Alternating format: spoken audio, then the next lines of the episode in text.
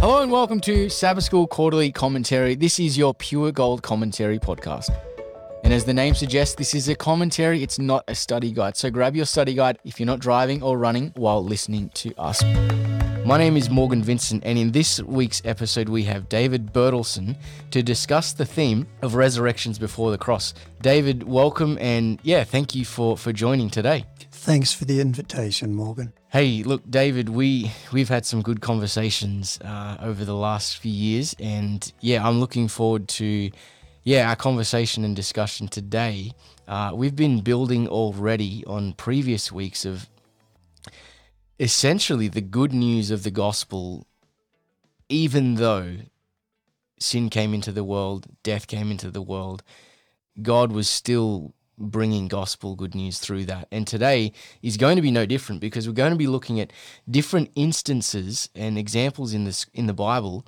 Uh, in particular, the Hebrew, um, you know, Bible, uh, and a couple of examples in the Gospels of how there were these instances of resurrections before the cross. Um, now, oftentimes, I guess to give a bit of context, when we think of the Bible and resurrection, we think, well, when Jesus was raised from the dead, and we would be true in doing that.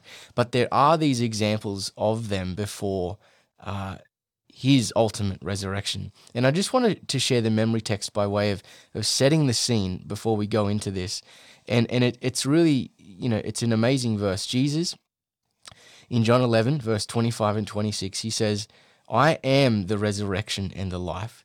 The one who believes in me, even if he dies, will live. And everyone who lives and believes in me will never die. Do you believe this? Do you believe it, David? I believe it with all my heart. Yeah, that's good. What? Just this is a little off off topic, but uh, as in off script, I should say. What does this text mean to you? Well, it's a fulfillment of the prophecy prophecy of Jesus, I guess, in John chapter 5 and verse 24. Mm-hmm. One of my favorites, and Morgan, you know this. I do. I know where exactly yeah. where you're going. Where Jesus says, If you accept my word and believe on him that sent me, you won't come into common condemnation, but you have passed from death to life. The resurrection of Christ is that poignant statement mm. that he is able to resurrect it to those that he's made the promise to. Mm, mm. Oh, I love that. And one thing which which sets the, the, the, context for where we're going in, in, in just a moment, Jesus says, I am, you know, as if to say, I was, I am right now, and I always will be the one who is able to raise the dead and give life, life eternal. Yeah. It uh, the I am is the ego eimi, mm. the self-existent one. Okay. And if he has the power to create, he has the power to recreate. Mm, mm. We never need to forget that. It's true. That's true. And so, look, this is this is a good uh, platform to to go from here. And and the first example we want to look at is the resurrection of Moses. Uh, you know, Moses was was this this this great you know figure of, of, of faith and leadership uh, within, you know, particularly the, the, the story of God's people coming out of Egypt and and it's interesting because uh, the, some of the early um, Greek church fathers from Alexandria they argued some points, and essentially their argument and, and debate was over that when Moses died, that in fact two Moseses were seen. Now they go on to say that well one was alive, one Moses number one was alive in the spirit, while Moses number two was dead in the body. So Moses number one ascended to heaven with angels, whereas Moses number two was buried in the earth. Now, with what we've looked at in, in, in previous weeks, and, and David, your your um, you know years of, of pastoral uh, and ministry experience, no doubt see some kind of a a discrepancy with what the Bible teaches about the what happens. Absolutely. And unpack that for us. Well, let's go back to Genesis. When God breathed into the dirt, man became a living being or a living creature, translated living soul in the old KJV, uh, from the Hebrew word nephesh, But if you go back to Genesis chapter 1, where it speaks of the creatures that God created, it says, In them where there is life. And the word life there is translated from nephesh. So if it's talking about some ethereal thing within our bodies, then every creature, the flies, the mosquitoes, the elephants, the giraffes, whatever, all have this ethereal thing within them. Mm. And we know that that's not right. So, you know, just being logical, um, we became a living creature. God gave to them life. It's the breath that God gives. It is not something that dwells within us. Mm. It is something that we are. Mm-hmm. Mm. That's that's my view. No, that's good. That's good. And so, you know, Deuteronomy 34, uh, you know, by way of reference, it tells us that Moses died at the age of 120, uh, and and he was buried in a hidden place not too far in the valley of the land of Moab. Uh, but Moses didn't remain in, in the grave for very long. That's right. Resurrected. And there was this contention then over the the body of Moses. Now, what then happens sometime down the track? Jesus is on another mountain. Now, then he takes with him a, a couple of his disciples, and then all of a sudden, who's there? Moses and Elijah. So it's not a spirit kind it's, of. No, it was very real. I Yeah. mean, the the men that Jesus took up the hill with him, they were overwhelmed, Mm. but they weren't scared of spirit apparitions. He, they stated Moses and Elijah, uh, very real, very flesh. Mm, Uh, so, evidence that Moses was resurrected after his death to be there on that Mount of Transfiguration mm. that particular day. It's remarkable because you know here here is, is one of you know the great examples in, uh, in in the Old Testament where you know there is an evidence of a resurrection. Uh, of, of Moses being being resurrected and and he's there as you said at, at, at the Mount of Transfiguration, you know, and this this to me David, when I think about it, these these examples that we're going to look at, and, and there's quite a number within the Old Testament that we won't have time to look at today, but to me, it's like they're they they it's like they're almost, and I'm going to use another kind of biblical illustration here. It's almost like they're a, a lesser light pointing to the greater light.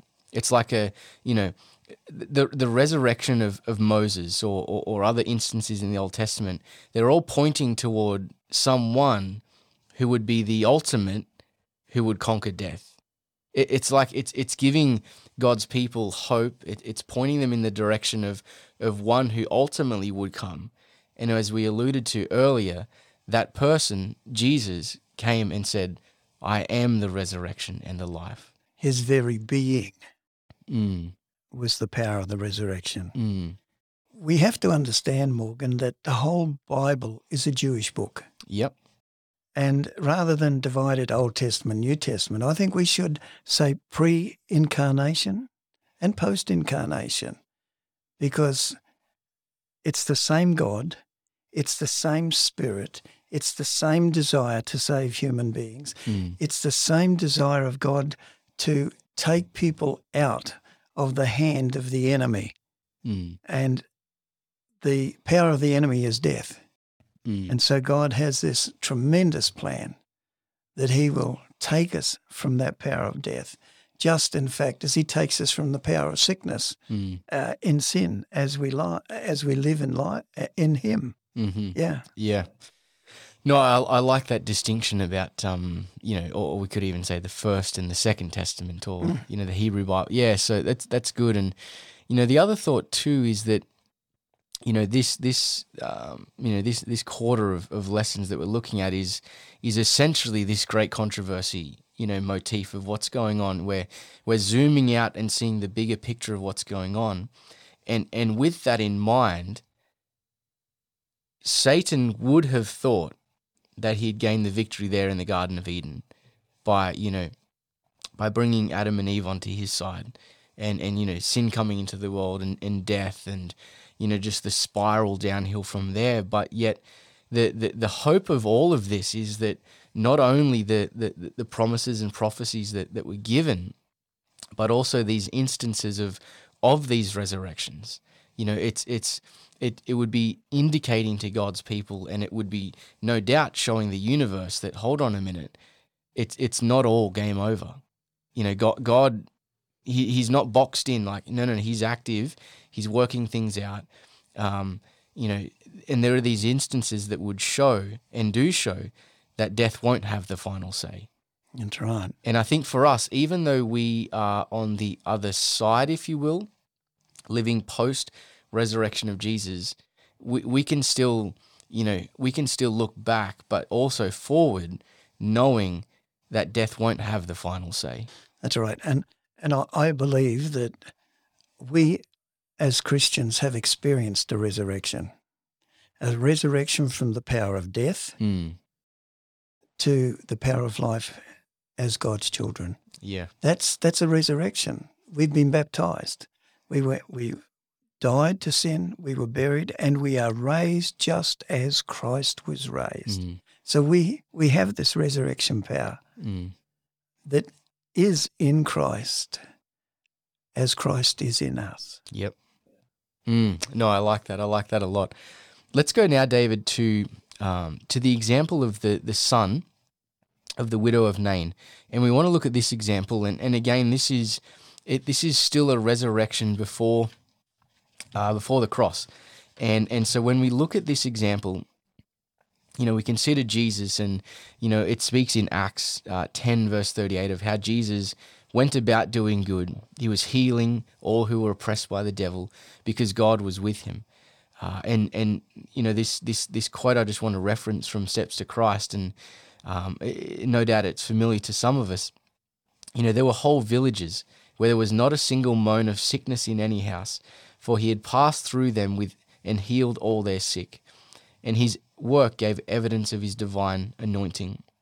And so now Jesus, he he was on, on one particular day and moment, he was with his followers, and they were approaching the gates of Nain. And uh, what happened, David? What what what happened here that that would make this resurrection so perhaps unique and special for us to hold on to? Well, you've got a, an open uh, casket, for want of a better term. Mm-hmm. Um, there's a, a lad lying on it. There's a mother grieving. She's lost her future and her livelihood in the death of her only son. Mm-hmm. They didn't have social welfare as we do here in Australia. And so her grief was was deep in the sense that I have lost my son and I've lost my future. Jesus intersects and stuns everybody, Mm. Saying, Stop, let me do something for you. Essentially, he's saying, Do you want your son back? And the the lady, you know, in her actions, it's it's it's got to be, of course I do, but. And Jesus takes the but away, reaches down, touches the dead body, which was, you know, completely anti Jewish culture, because then Jesus technically was unclean. He did the same thing with lepers. Um, and he says to the boy, Time to get up.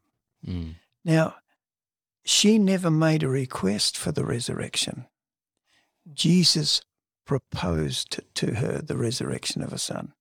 I think that's a little bit different to the other resurrections post Mm. uh, Christ that we see. Yeah.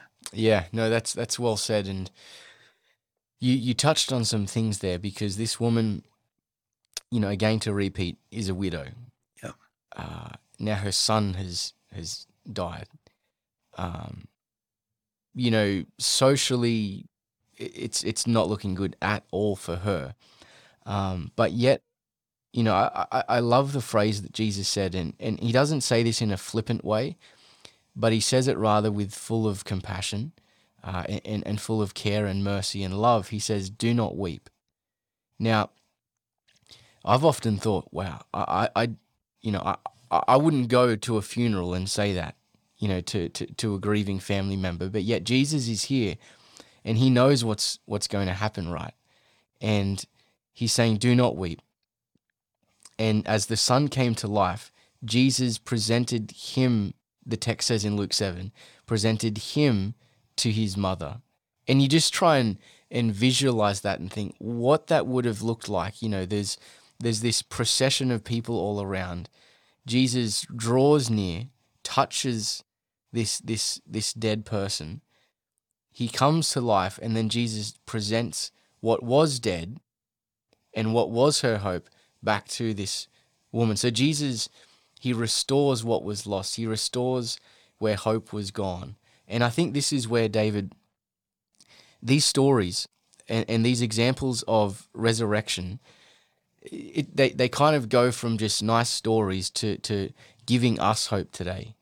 Because it's like well hang on a minute. Jesus draws near. And there's going to be and we don't want to go there uh, because we're looking at that in future weeks but there's going to come a time where jesus will present loved ones back to family members. And so it's this real sense of you know reunifying that's happening here. You know, death doesn't have the final say for this this widow. Um, it's it's in a sense, though it's very real. Sure, it's very parabolic, mm. and um, you know, as you're saying, we will have that experience um, in the Advent, mm, which mm. is a beautiful thing. But the interesting thing is here, she did not know who Jesus was. The stranger comes Mm. and gives her an instruction in compassion, yes, and then does something for her that nobody else can do. Mm. The best that the humans could do was put him in the casket and take him for burial. yeah, Jesus, the best he can do is take him off the casket and give him back to his mum alive. mm. And, and that's the whole plan of God, isn't it? He wants to take that which is bound in death and give it back to life. Mm, mm. That's great, and and you touched on it too. But you know, just to repeat it, that God cares for us even when we're unable or feel unworthy to to, to come to Him and ask. And and you pointed out at that really well because you know there were other examples where where there was the the request, if you will, but yet here the there that isn't there. Um, let's let's look at Lazarus. Um, you know, we want to look at Lazarus and you know perhaps one of the, the greatest examples, uh, you know, aside from Jesus, of resurrection in, in, in the Bible, and particularly, you know, pre cross, before the cross. And Lazarus was, you know, this story presents a lot to us. You know, it, it, it teaches, it teaches us about, you know, the nature of, of, of a person in death. Um, but it also teaches us about how God is going to make right what death has disrupted. And and so let's let's firstly, David, just discuss briefly about how um, Jesus defines death. Well, in John 11, of course, the, the message comes to Jesus that his mate, his friend, Yeah. is sick. He's, he knows this family very, very well. And the message comes, and Jesus does nothing about it. And that stuns the disciples and the sisters, in actual fact. Mm, And uh, when Jesus says, Well, let's go now, guys, I'll go and wake Lazarus out of sleep. Universally, people know that if you are sick and you have a good sleep or a good rest, that it's conducive to healing. hmm And the disciples were no different. Oh, great. You know, he's he's he's asleep and Jesus is going to wake him up. And then Jesus very, very plainly says, Lazarus is dead. Hmm. But I go to wake him from the sleep, the sleep of death. Mm, Now, Lazarus had probably been dead five days. He'd been four days in the tomb. And in those climates where they didn't have morgues and fridges and chemicals, you bury very quickly. Same in the Pacific today. Somebody dies, generally speaking, that day or the very next day, uh, they're buried. And so Lazarus has been dead five days. The other examples of resurrection are pretty immediate. Mm, mm. Widow of Yeah, Nain true. uh, and the Zarephath and the boy on the briar, all pretty. But Lazarus has started to degenerate. His internal organs have have gone through failure now, and uh, to bring somebody back from five days dead, four days buried, takes away the the thought that anybody could say, "Oh well, he was just asleep and they made a mistake." He's buried. He's wrapped up in the grave clothes. He's been anointed. The people who did that knew. But you know, the interesting thing here, Morgan, for me is the best that the humans could do was wrap him up and bury him.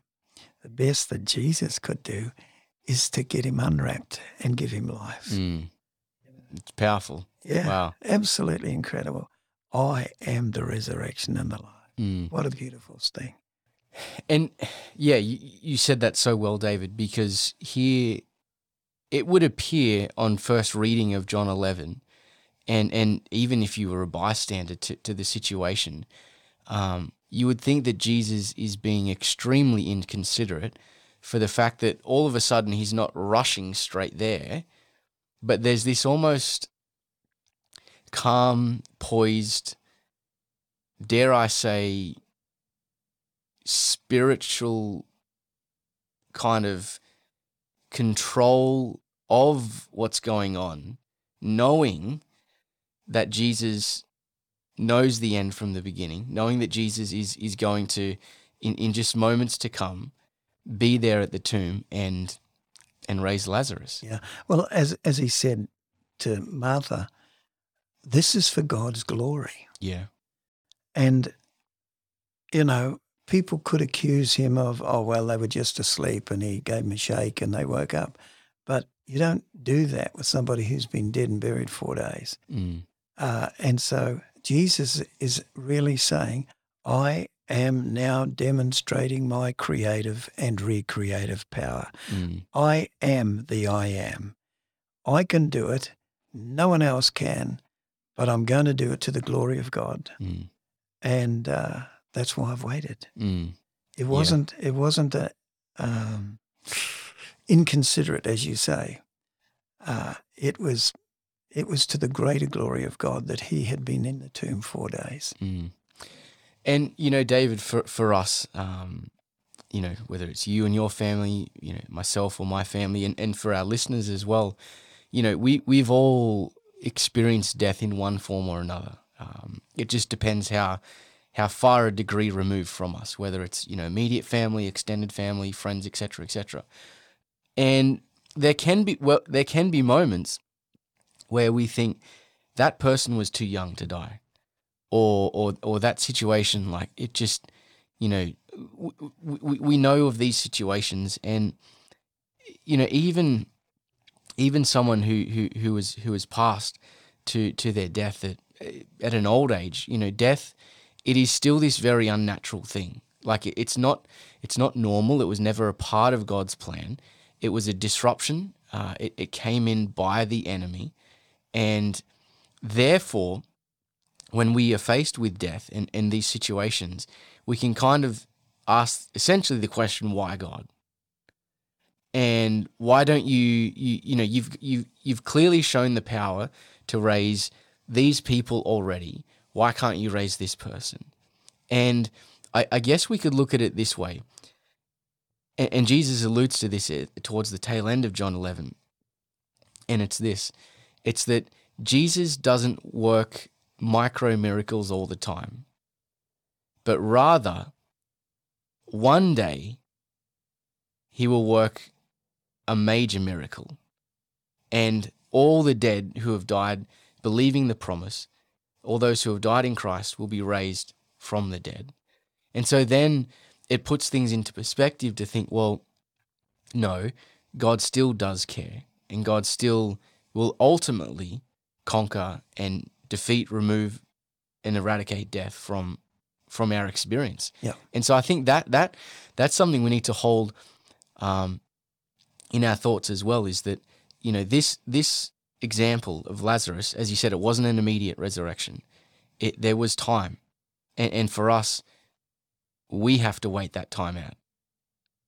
And so there's, there's a sense of, you know, holding on to this promise, as, as here with Lazarus, that, that not only does God's word create life, but you mentioned it earlier, God's word can also recreate life. That's true.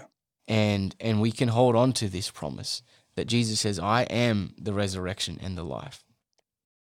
And the wait is to God's glory. As Peter writes, God's not slack about his promises, but he, he's patient. He just wants another one and another one and another Mm. one in his kingdom. And I, I think in waiting for Lazarus, he's teaching us that it doesn't matter how long we've been in the grave, no matter how long we have been dead, his power, his hand is not short to resurrect Mm, mm, you know. Um, you could, from the other miracles uh, of Moses, we don't know how long Moses was in the grave, but the others hadn't got there yet. The other three examples that we were looking at, uh, they hadn't got to the grave. mm, They were immediate. And so God is demonstrating something to us here. Time doesn't matter in the sleep of death. Because as Paul says, the last enemy to be conquered is death. mm. And God will do that in his time and in his way in the glory of the Advent. Mm. And that's the hope Yeah. that you and I, Morgan, and others listening have that no matter how long we sleep, it's just the passing of a moment. Mm. It's like going into theatre and getting an anaesthetic, and you wake up and you say, "Oh, have they done it yet?" Oh, yeah, you know, It's been six hours or 10 Yeah. hours or. the yeah. operation's over, mate. You know, Mm, and and that's that's the sleep of death, mm, and uh, God is there, and God is in it, and God marks the place. God knows His children, mm. and He will call them back with the, as the Scripture says, with the voice of the archangel and the trumpet of God. Mm. The dead in Christ will rise. Yeah, it's it's true, and look, it's it's very hard, you know, on a, on a topic as we kind of bring things to a close. It's very hard on a topic like this to to not go post resurrection of Jesus. Like we, you know, we're, we're trying, and, and I think we've done a pretty good job, David, of staying uh, true and accurate to uh, resurrections before the cross. But ultimately, you know, we, we we know where the Bible's going with all this, and and that is that essentially those who have died in Christ will ultimately be raised. And, and I want to just share this as we come to a close. In Christ is life original, unborrowed, underived. And the promise of 1 John 5:12 is so simple. He who has the Son has life. Amen to that. And so with with that note, David, I really want to thank you for for joining us on this week's episode.